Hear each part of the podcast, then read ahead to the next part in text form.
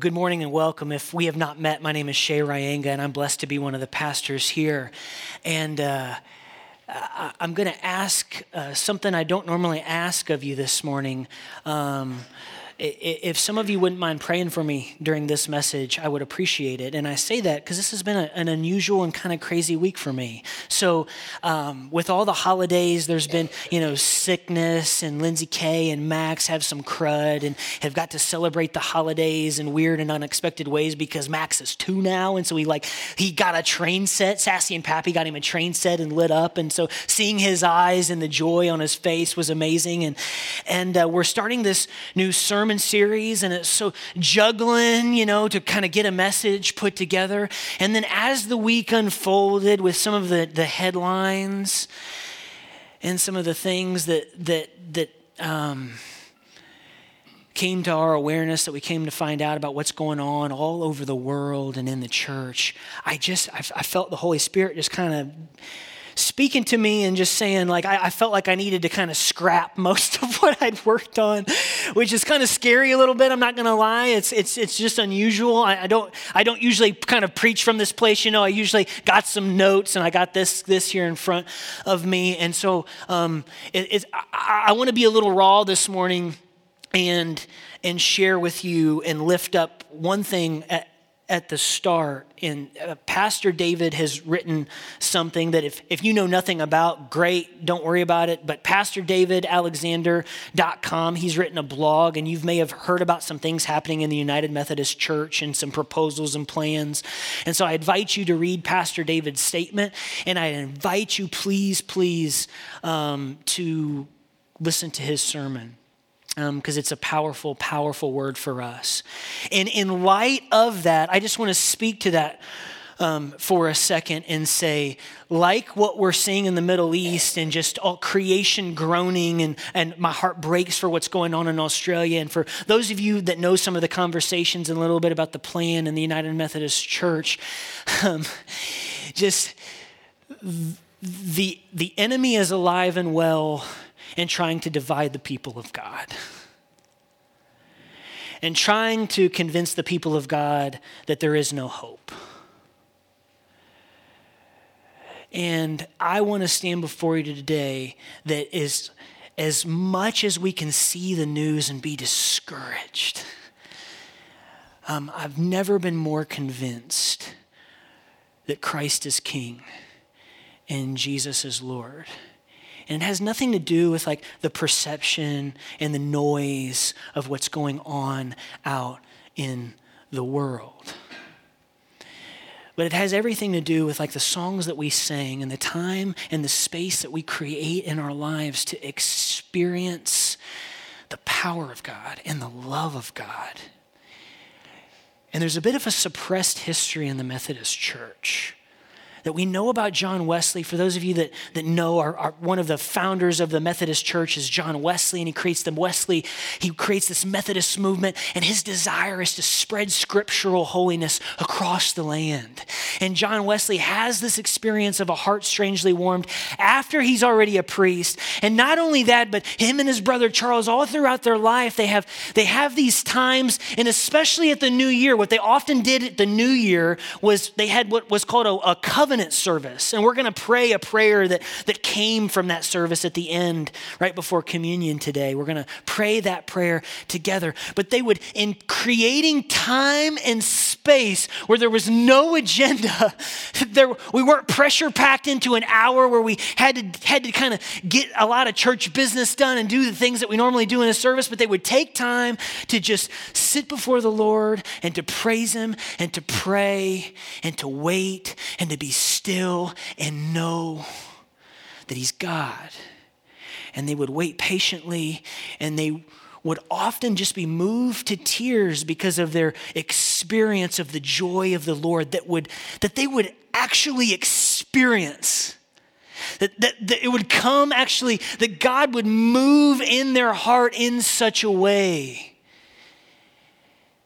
that they were changed and they were given armor and they were they were given resiliency and they were given a love and an affection for people that they were able to go. It's, it's why Wesley is he doesn't want to do it because he knows he's not supposed to. Like he's from a Church of England that's real high church, think Anglo Catholic, like very liturgical and, and, a lot of vestments and a lot of proper procedure and protocol. But but he was he was convinced he needed to be more vile for the Lord. He uses the word vile.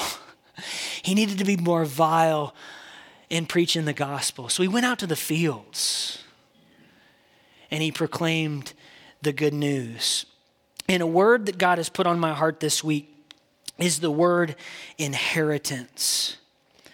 And I want to lift up this passage from 1 Peter chapter 1 verse 3 to 9. Praise be to God and the Father of our Lord Jesus Christ. In his great mercy, he has given us new birth into a living hope.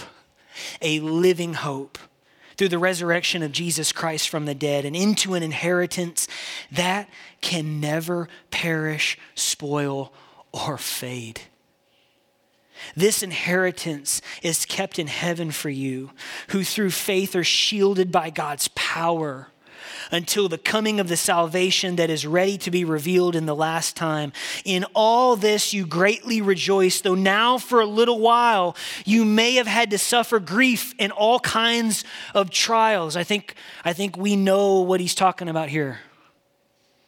These have come so that the so that the proven genuineness of your faith, of greater worth than gold, which perishes even though refined by fire, may result in praise, glory, honor when Jesus Christ is revealed. Though you have not seen him, you love him. And even though you do not see him now, you believe in him and are filled with an inexpressible and glorious joy for you are receiving the end result of your faith, the salvation of your souls.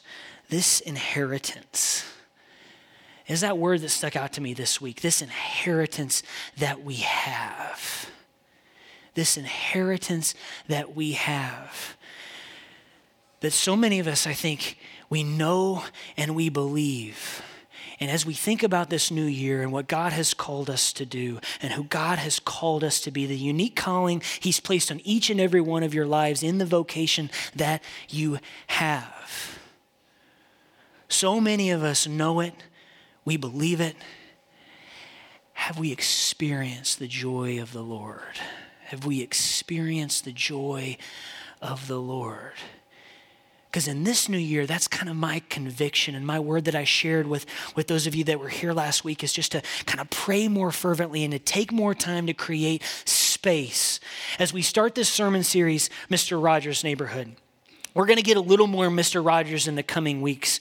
Um, but one of the things that Mr. Rogers um, shared with a, a, good friend towards the end of, of, the, of the show, Mr. Rogers' Neighborhood, and I have to confess, growing up, I didn't watch a lot of Mr. Rogers. Um, he didn't really speak to me as a kid, and I'll confess it's probably because I'm more of a product of culture than I'd like to admit. He's a little too slow. I'm a little impatient. He's very deliberate, and I just, I, I didn't quite, I didn't quite watch a lot of Mr. Rogers. So I've learned a lot about Mr. Rogers in building up to this, this series. And one of the things he said to a dear friend he was giving an interview to is he believed, now many of you don't know this, but he was a Presbyterian minister. So, and he not only was a Presbyterian minister, but he was, he was actually commissioned by the Presbyterian Church to be a, a, a, a televangelist, a little different televangelist than than that may come to mind for some of you. But but he was commissioned by the church to be a televangelist, okay? And he gave this interview and he said he believed that the space, the space between the TV and himself, like the space between whoever his viewers were, the children, and the TV was holy ground. And that what he said and what was seen by the Holy Spirit could be translated and changed and be what the children and, the adults needed to hear and see. He believed that the Holy Spirit was active and filtering and at work. And there's countless testimonies the more you read, see the, some of the documentaries and read some of the books about how people grew up in really tough, abusive backgrounds, but somehow they watched that show and that show gave them hope And so it was no doubt true. And all things are, are possible with God. I believe that. But it becomes a little bit unrealistic when, when the, uh, the children's programming of the time is nothing but anvils falling on cartoons' heads and TNT blowing up Yosemite Sam. And so that's basically what children had. And of course, I, I watched those cartoons too growing up too. And, and so he saw, he looked, he looked at the landscape of what was offered to kids and he believed with the inheritance that he had and what he wanted for his children and for all the children with the gift he believed and the calling he believed that God gave him, he believed his faith demanded more of him and that they deserved better. They deserved better than what they were receiving and what they were getting.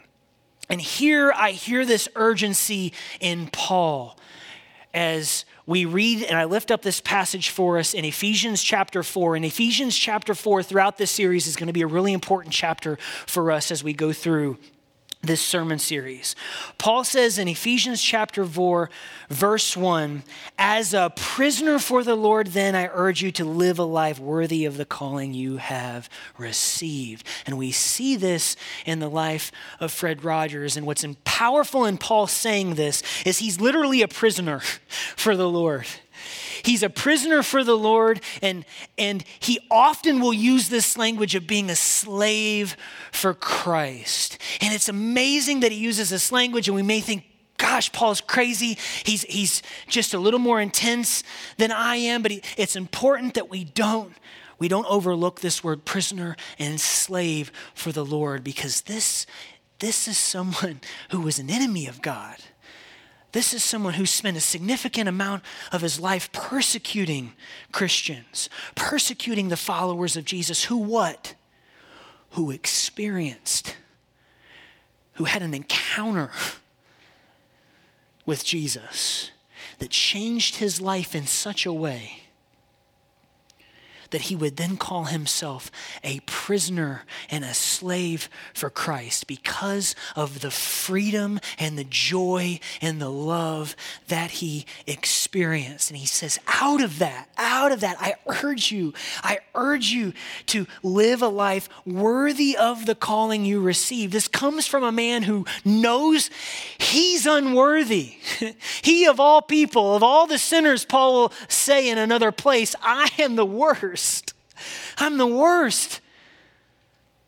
Like, don't hear any self righteousness in this. Like, like, I'm the worst sinner. I'm unworthy of the call. I'm unworthy of the grace. And it's only in our ability to understand our depravity and the sin that stains us,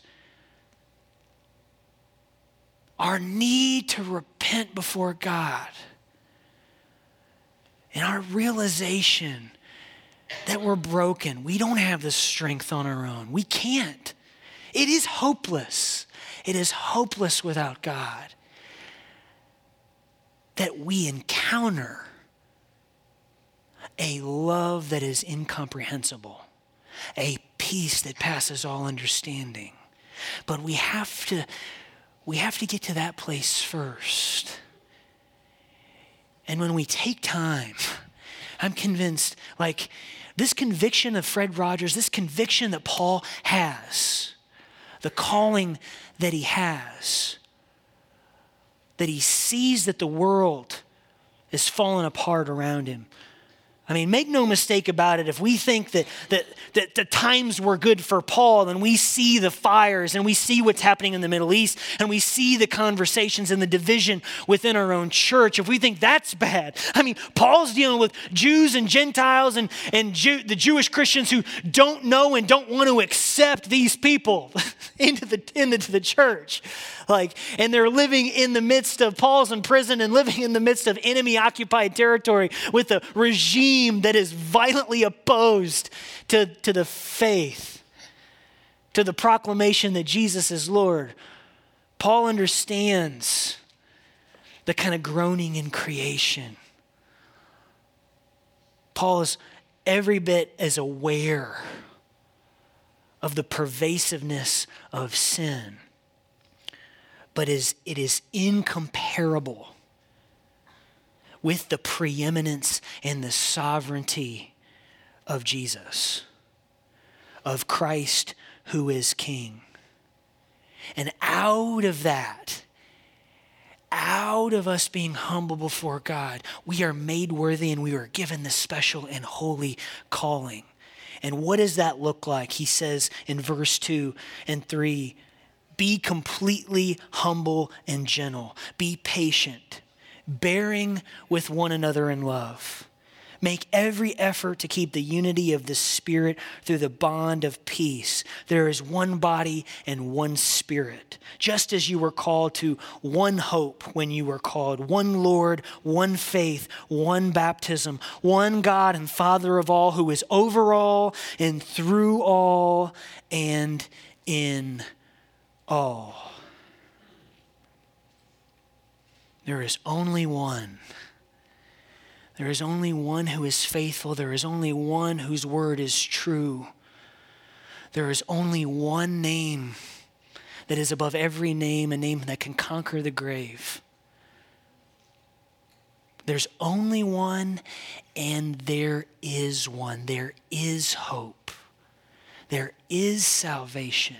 There is a way that we're called to share with the entire world through the unique calling that God has given each and every one of us. And what I'm convinced of, in light of 1 Peter, in light of what Paul shares for us, this inheritance that we have. I've only been here almost a year and a half. And when I got here, these chairs were already here. Buildings A, B, C, and D were already here. Um, we eventually moved into that office building up the street that some of you still don't know about, which is fine. Um, it's all good. Eventually, maybe you'll, yeah, anyway, it's no big deal. Um, thousands of faithful followers of Jesus Christ already here.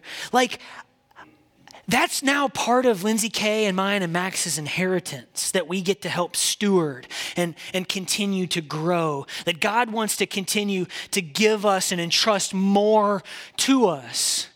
And it's an inheritance that I know in the short time that I've been here that I'm convinced will not fade. It will not be spoiled because I know y'all well enough by now, some of you.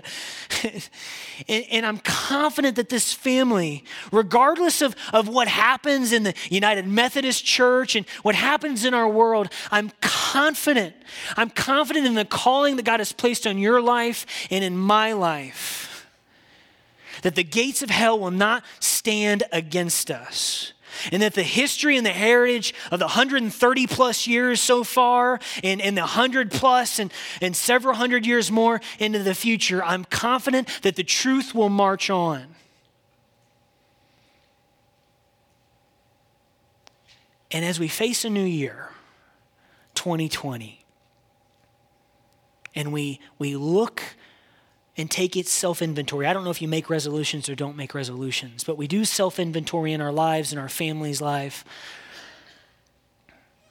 There was this conviction that, that Fred Rogers had. He saw what was going on, and he believed faith demanded more.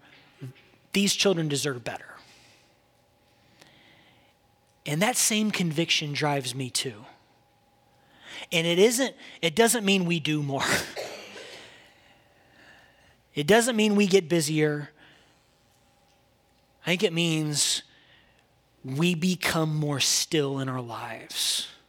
We create more space. We create more time to read God's word, to be still before God in prayer, to listen and to focus on what He's saying. Because you know, TV's TV's all right. Like God can speak in so many ways, and the Holy Spirit, I think, I think Fred Rogers is right. Like the Holy Spirit can filter so many things that we experience and, and turn that into God's word for us. But me, my conviction for 2020 is to create more time and more spaces for this family of faith to spend time so we can directly hear what God has to say. He wants to speak directly to our hearts and our souls. He wants to directly guide our steps. And I think we need to trust Him more for that. And create space and time and ask Him, ask Him to come in our lives in such a way that we believe He can do infinitely more than we ever could dream. Would you pray with me?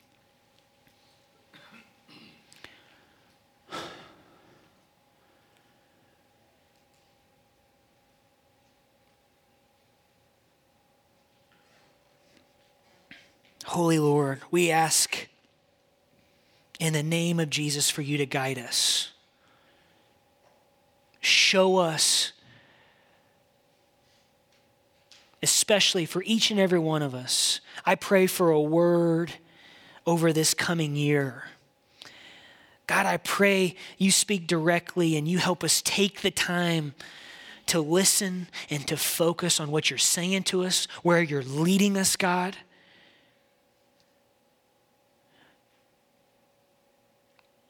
Because, God, we believe in you. We know your word is true.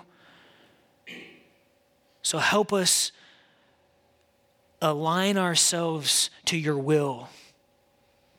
We are thankful for your mercy and overwhelmed by your grace, God. We, we confess that we often in our lives misuse the gifts you give us and the time and God, we confess that we've sinned against you, we've broken your law, we've rebelled against your love. And we are thankful that while we were yet sinners, you came and you died for us, and we get to come to your table. And we get to remember your great love for us and receive your grace and forgiveness. So, God, help us create more time to receive that, to hear from you. God, hold our thoughts and our time captive. Help us hold all the time that you give us captive to you so that we could be attentive and learn how to pray without ceasing in our lives. We could be aware of the divine appointments that you've made for us, that in the midst of all the happenings in our world, in the magnitude of your sovereignty and how big you are and glorious and majestic you are, that you are concerned and you love us enough to speak to us specifically, to our own souls, to our own minds. You want to guide our families. So help us lead well, Lord. And pray all this in the name of Jesus, our Lord. Amen. And before we come forward to take communion, I want to lift up this covenant prayer. And I, I tweaked the language just to make it a little more in common English because it's, it's, it's written in an, in an older English. So would you please repeat after me this prayer as we prepare to come forward for communion? I am no longer my own, but yours. Put me to do what you will. Rank me with whom you will. Put me to doing, put me to suffering. Let me be employed for you or laid aside for you, exalted for you or brought low for you. Let me be full, let me be empty. Let me have all things, let me have nothing. I freely and wholeheartedly yield all things to your pleasure and disposal. And now, glorious and blessed God, Father, Son, and Holy Spirit, you are mine and I am yours. So be it. In the covenant now made on earth, let it be ratified in heaven. Amen. And now we remember on the night that Christ gave himself up for us, he took bread he gave thanks to the Father and he broke the bread and he said, Take, eat, this is my body given for you. And when the supper was over, he took the cup and he gave thanks again to the Father and he gave it to his disciples and said, Drink of this, all of you. This is my blood of the new covenant poured out for you and for many for the forgiveness of sins. Do this as often as you drink it in remembrance of me. Will you please pray with me? Holy God, pour out your Holy Spirit on us gathered here and on these gifts of bread and juice. Make them be for us the body of Christ, that we may be for the world your body, cleansed and redeemed by his blood. By your Spirit, Lord, make us one with Christ.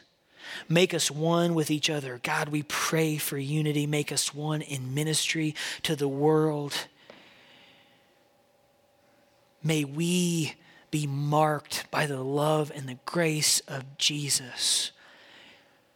And it doesn't mean we have to agree, but unity does mean we love. God, help us be a family of faith who are a light and a sign of God's grace in this world until that great and glorious day comes where we feast together at your heavenly table. We ask all this in the name of the Father and of the Son and of the Holy Spirit. Amen.